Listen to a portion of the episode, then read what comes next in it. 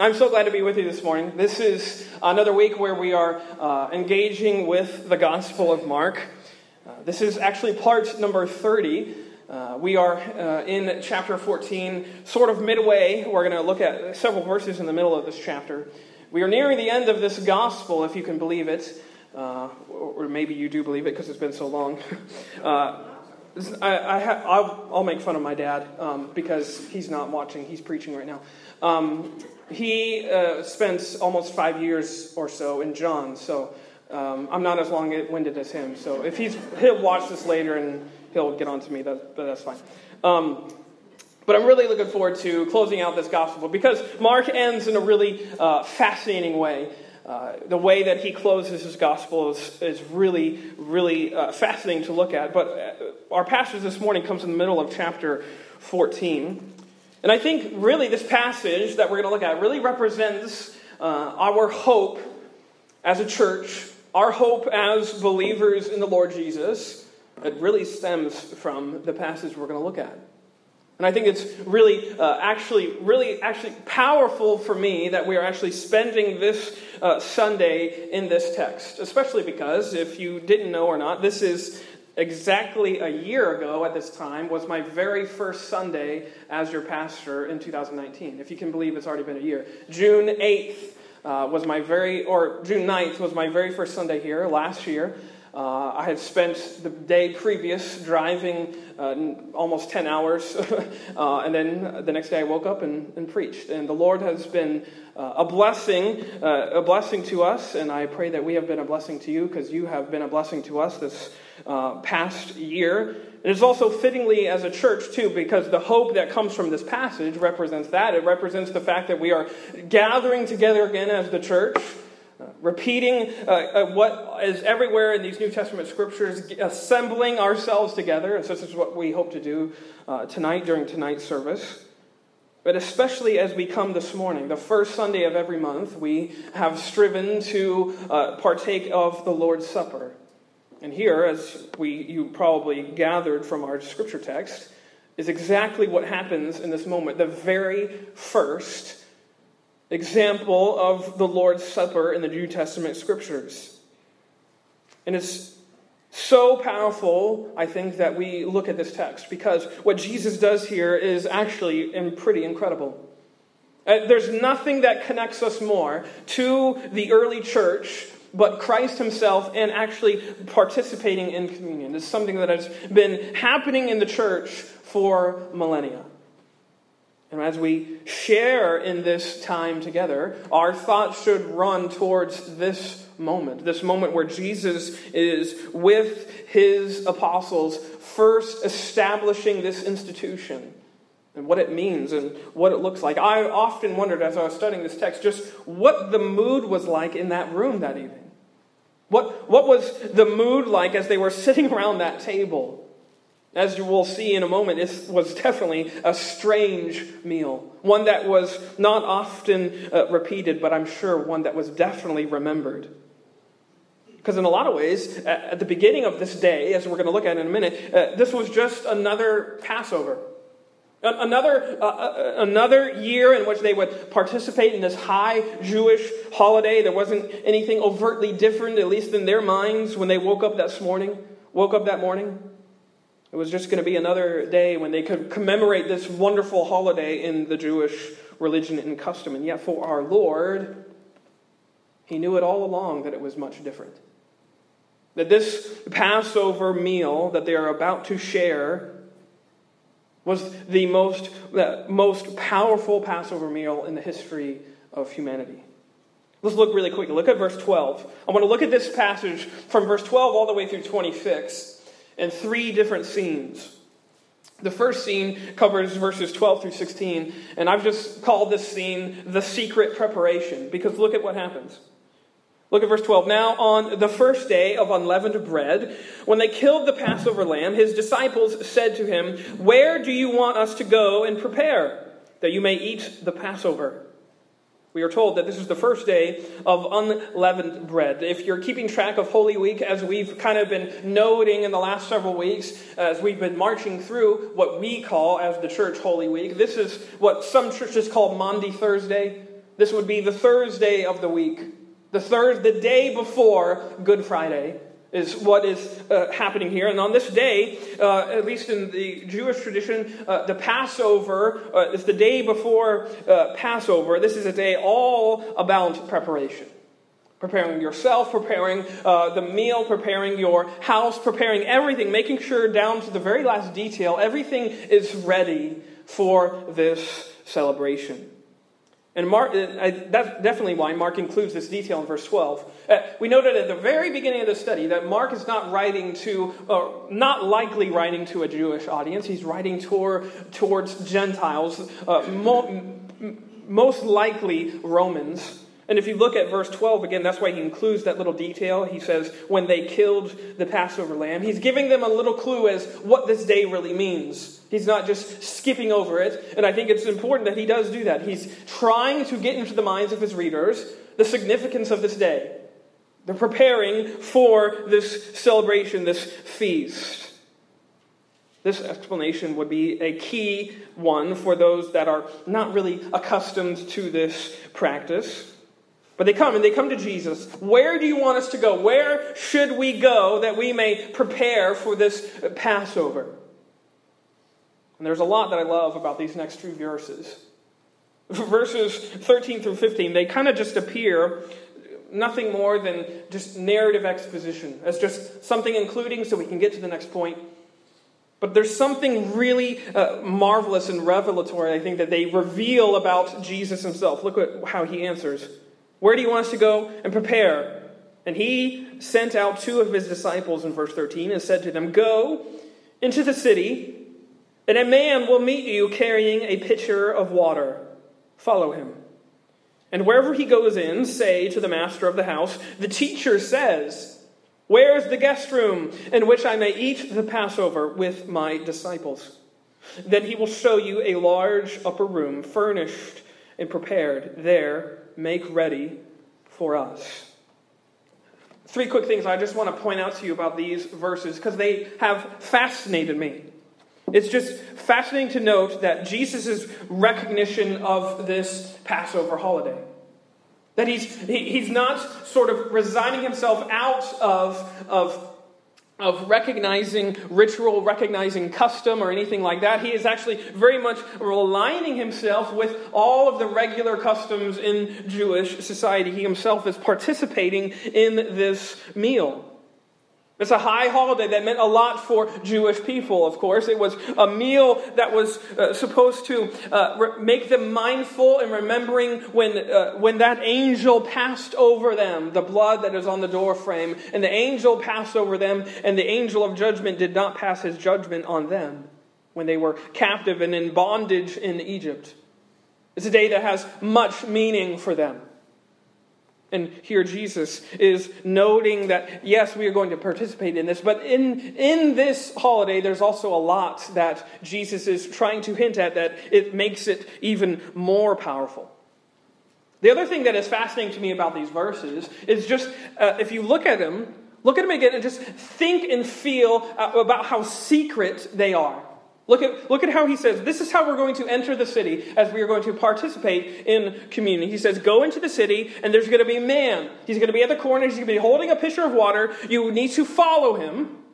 And then you follow him and watch where he goes. And then whatever house he goes in, go into that house, give them the secret password, and then he'll lead you up to the upper room, and that's where you're going to make ready. Essentially, that's what happens.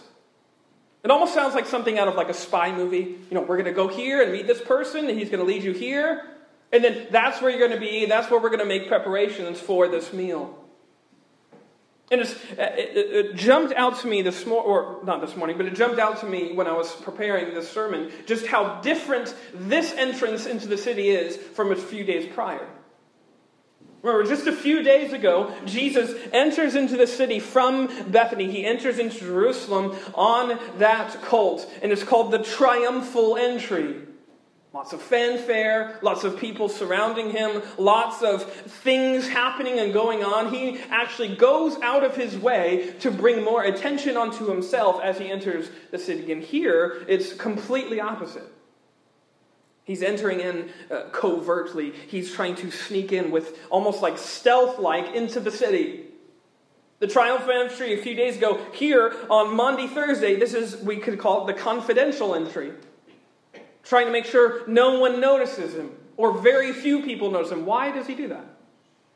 Well, I think it's the prevailing thought around this. Many commentators have answered this, and, uh, and I, my answer was kind of true as I looked at them. is that he's trying to stave off the conspiracy against him as long as possible.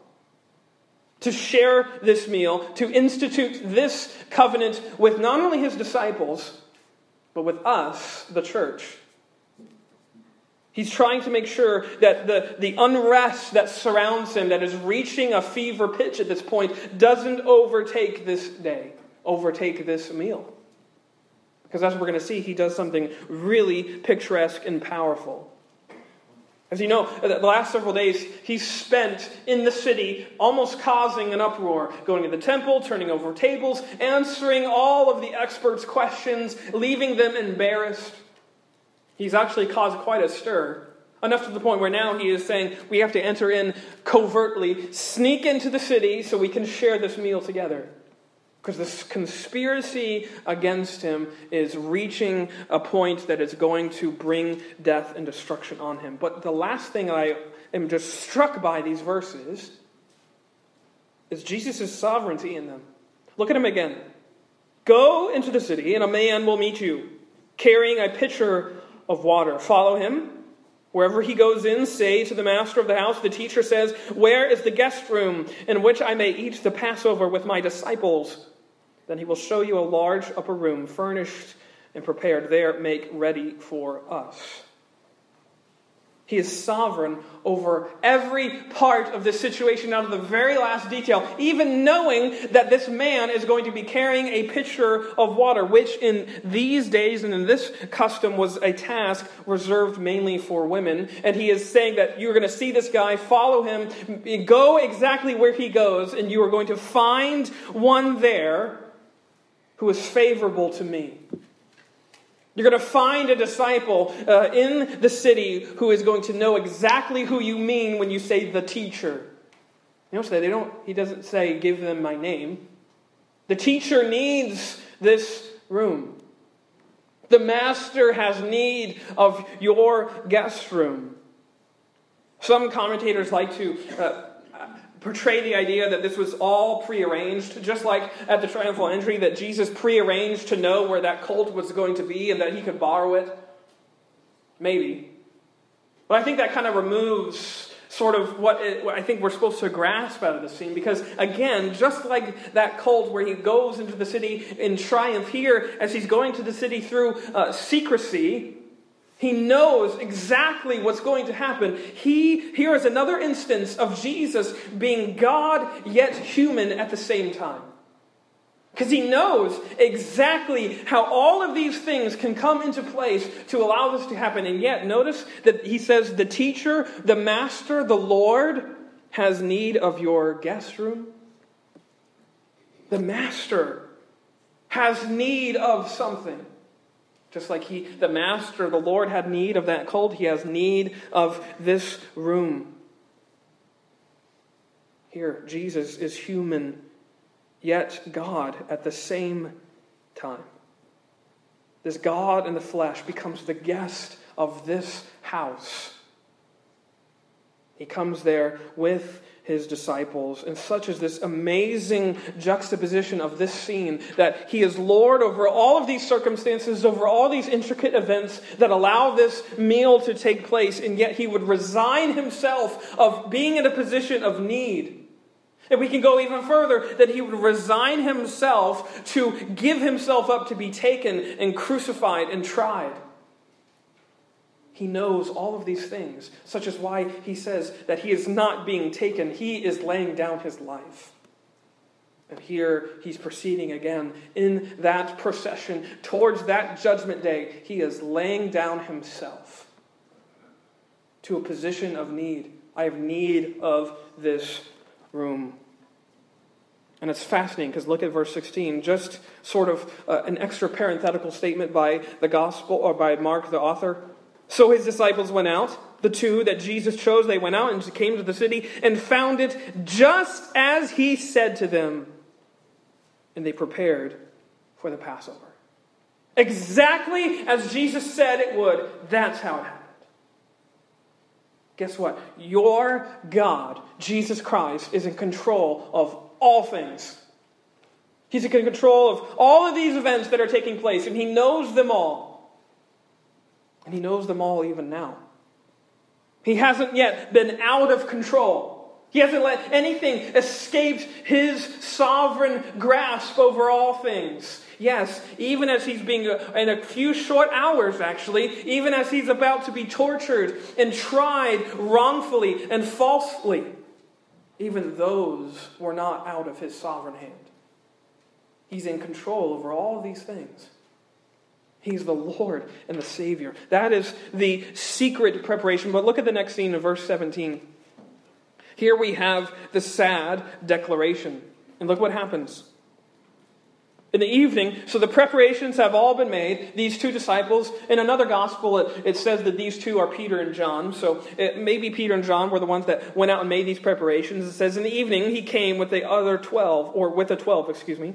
So now all of them are there together in this upper room. Now, as they sat and ate, Jesus said, Assuredly, I say to you, one of you who eats with me will betray me.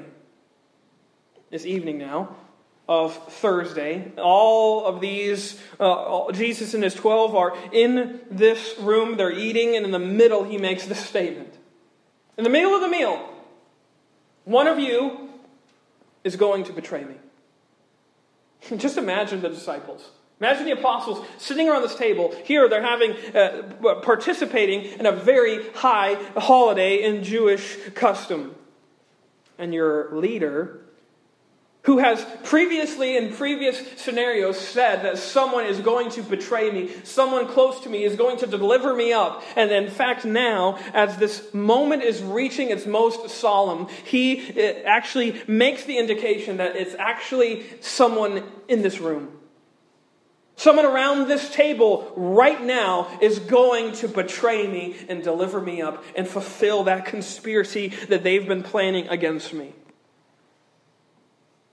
I like to think. I like to think that there was not a few spit takes from the apostles.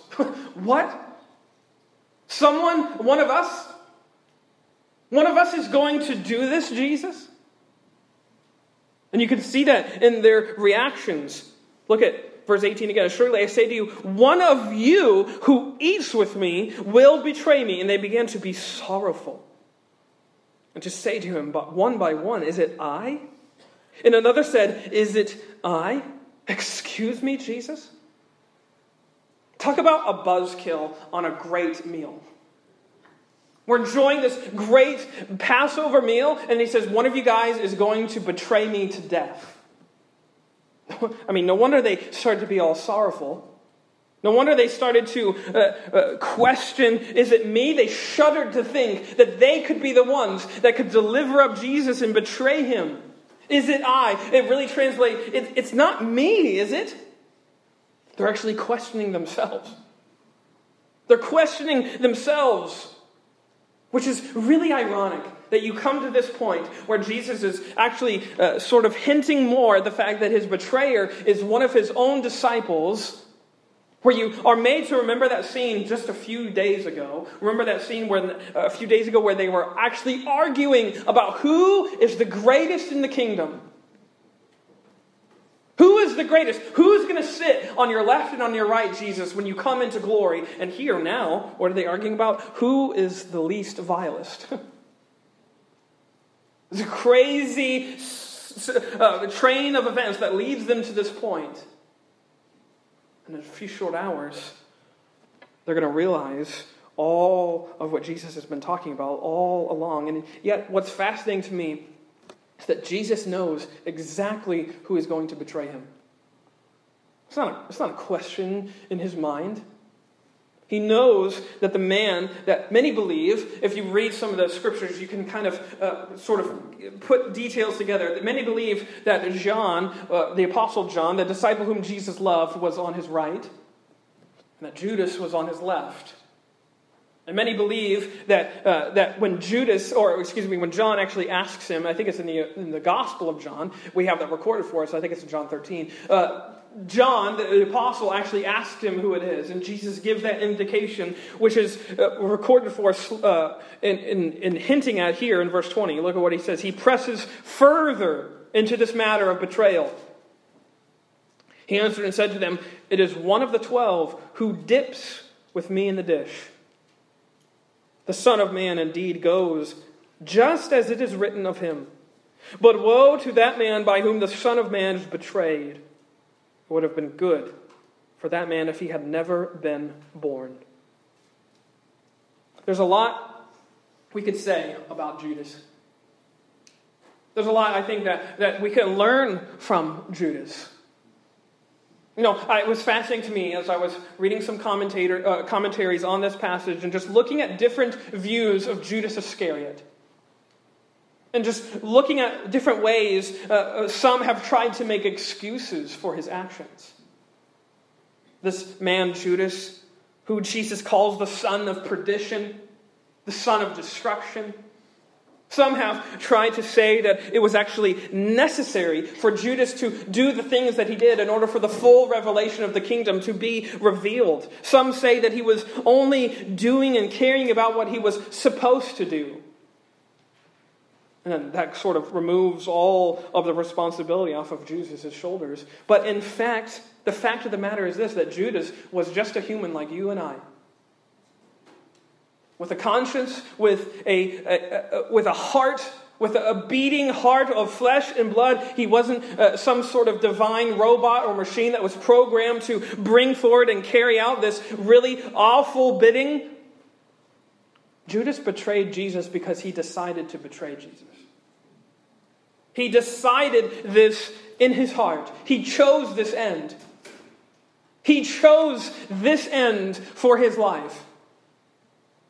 And you have to believe that. Despite hearing every sermon that Jesus preached, despite witnessing every miracle that Jesus performed, despite having every opportunity to recognize his need for grace, he turned away from it. He betrayed his Lord. He betrayed the faith that Jesus was trying to engender in not just the world, but especially these apostles that were with him, that were close to him. And yet, one of Jesus' closest apostles betrays him to death. And this, to me, is the tragedy of Judas Iscariot. The one that I think we all ought to learn from. Is that after all he had seen and witnessed and heard, he was still unconvinced. He was still disbelieving. He still, uh, uh, imagine, actually, if you, if you go to John 13, we, we have that account for us there where uh, right before this meal actually gets started, so to speak, Jesus washes his apostles' feet. And one of them is Judas's. That in this act of humility and deference, showing himself as the true and better servant, Jesus humbles himself, the king of all, to wash his apostles' feet. And one of them is Judas, the one who's going to go out in a few hours and betray him to death. Imagine Jesus' face. So when Jesus says that it would have been better for his betrayer for Judas to not have been born, he's not saying that God regrets creating Judas. He's actually just, I think, indicating what Judas will eventually, and perhaps now has already realized. That for all of his planning and plotting and resisting, it will only end in him wishing he had never been born. Because he had rejected all of those evidences of grace that were right in front of his eyes and he missed them. He was unconvinced. I imagine Judas at the end of his life wished he had done things differently. Wished that there was some other decision that he could have made that could have turned things out differently. And this is the tragedy of Judas, the one that we all might, and I say, I wish and hope that we take to heart. Which is this that just because you are here in these pews and you come to church week in and week out does not mean that you are saved from your sins. You can witness all the miracles you want. You can listen to all the preaching you want. You can go to church, the same church that you went to that your granddaddy went to. Saving faith is not something that you can inherit because of your heritage. Saving faith happens in your heart. Do you believe that Jesus is the Savior? This, I think, to me is the tragedy of Judas because there are so many that think that they can just come to church and be here and just be close to the church. And remember what Jesus says a few short hours ago to that uh, one Pharisee? He says, You are not far from the kingdom of God. Yet you may not be far, but you are not that close either. Saving faith happens within your soul, and your proximity, your closeness to church has no bearing on your eternity. Only when you are saved by Jesus' blood, that is what secures your eternity.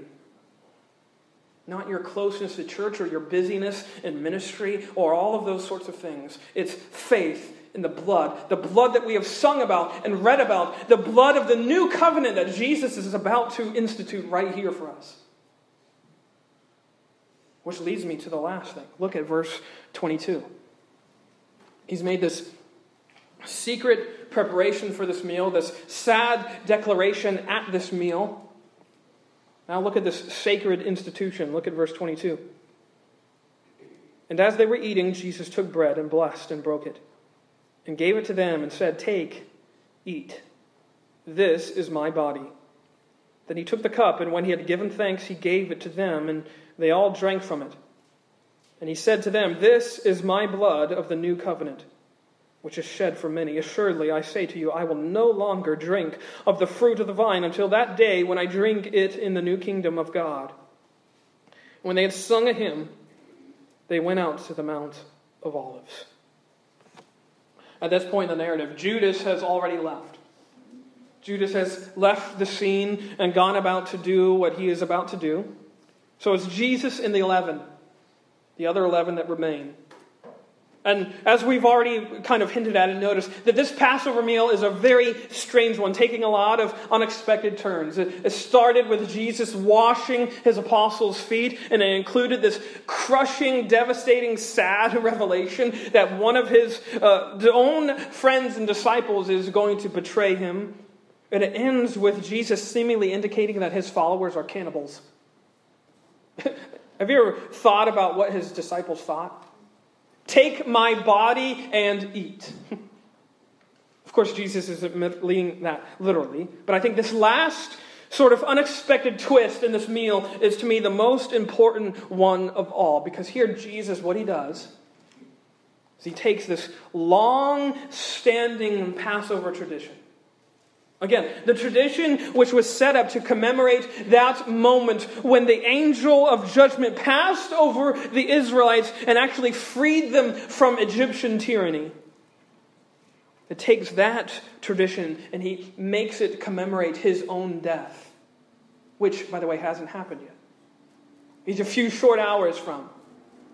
And he's already establishing an institution which would make this moment sacred, which he would say, everyone ought to remember this scene. And he shows us. Just as he's showing his apostles here in this upper room that there's a lot more that's going on than what you just think. We're not just sharing a meal and having another Passover uh, celebration. We are, that is in memory of your ancestors' deliverance from captivity. Here, what we're doing, we are actually celebrating when the whole world is going to be liberated from bondage to sin. There's something a lot better going on. Not just your ancestors' freedom, but your freedom from sin once and forevermore is happening in this moment. We're celebrating the fact that in a few short hours, my body is going to be crushed and ripped to shreds for your sake. This is what we are remembering. that this blood, again, that he spills, is the blood that he says here is the blood of the new covenant. The new covenant that we read from Jeremiah 31. The covenant which says that they will be my people and I will be their God. Yes, even though they rejected me and turned away from me constantly and over and over again, I am going to establish a new covenant wherein I will remember their sins no more. Did you get that verse in Jeremiah 31? To me, it's the most ama- one of the most amazing verses in all of the Bible. That the God who cannot forget chooses not to remember your sins. That the God who knows all things, the order of all these events, the intricacies of all life, in all circumstances, and in all things, he chooses not to remember your sin. That is the gospel that we declare. That when he says that you are free from sin, and as he says and declares through the Apostle Paul in Romans 8 1, that there is therefore now no condemnation for them who are in Christ Jesus, he means exactly that. There is no possibility of condemnation for you who believe in Christ Jesus, the true and better Passover lamb. The true and better one who has come to take away our sins. Now, here, with the establishment of this sacred institution, Jesus is boldly declaring to his apostles there's no more sacrifices required, no more need for bloodshed on the altar. No more need to go into the temple uh, and make these sacrifices on behalf of atonement because I am going to atone once and for all in my own body, in my own blood. And because of me, my Father's judgment will pass over you. It will pass over you and not condemn you. Why? Because you are in me. You have shared this with me. I wonder what was going through the apostles' minds. As Jesus is reordering all that they have come to be familiar with about this holiday, I would say definitely they are shocked and stunned and shaken by these words. Especially the, the words, take my body. He's obviously not meaning that literally. Christians aren't cannibals. We don't believe in the transubstantiation, where the fact that these elements become the body and the blood of Jesus. We don't believe that. Because just like the Passovers of uh, countless centuries before this moment, and just like this moment here, Jesus is using these elements to serve as a memorial a memorial for what he was about to do. Can you think about that in Jesus' own life? He hasn't even buried or carried all of the burdens of the cross, and he's already memorializing the fact that he's going to be the victor over them. He's already asserting the fact that he's going to reign victorious because he says, We're going to remember this moment. It's going to be a memorial for what I'm about to do. And which leads me to say this. Just like your closeness to church can't save you, partaking of elements at the Lord's Supper cannot save you. Because they are meant to be symbols. Symbols to remind us of what Jesus did to save us. They are here to preach to us to remind us of the good news that we have. And what is that good news? Is that Jesus' blood would be shed and make this new covenant, and it would be a covenant shed for on behalf of covenant breakers. But the elements themselves, just partaking of them, cannot save you. Which leads us again to why he invites us to this meal. We're invited to it to be reminded, to have the gospel preached to us to have the good news of what Jesus has done preached to us again.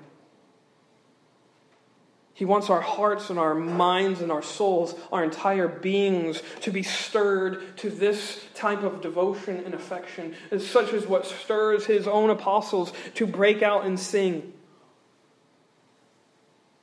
They didn't perhaps know fully all that was going to happen in the next few hours, but Jesus did. It says we're going to remember this moment as a, remor- as a memorial for my victory over sin, death, and all evil. Such is what happens when we come to the Lord's table. We are preaching to ourselves that these elements represent our Lord Jesus. They ought to stir our minds and our hearts and our affections to what he did for us. If you cannot say that these things were done for you and you do not believe that, I caution you, warn you, I hastily urge you not to take one. Because that's not what it's there for. It's not there to save you. It's there to remind you of the salvation that you have. The salvation that is given to you. And guess what? If it is not yours this morning, guess what? Jesus is, wants you to be a part of this new covenant. The invitation is open to all. All who are needy are able to come at this table. Come to Jesus and receive salvation. Let us pray.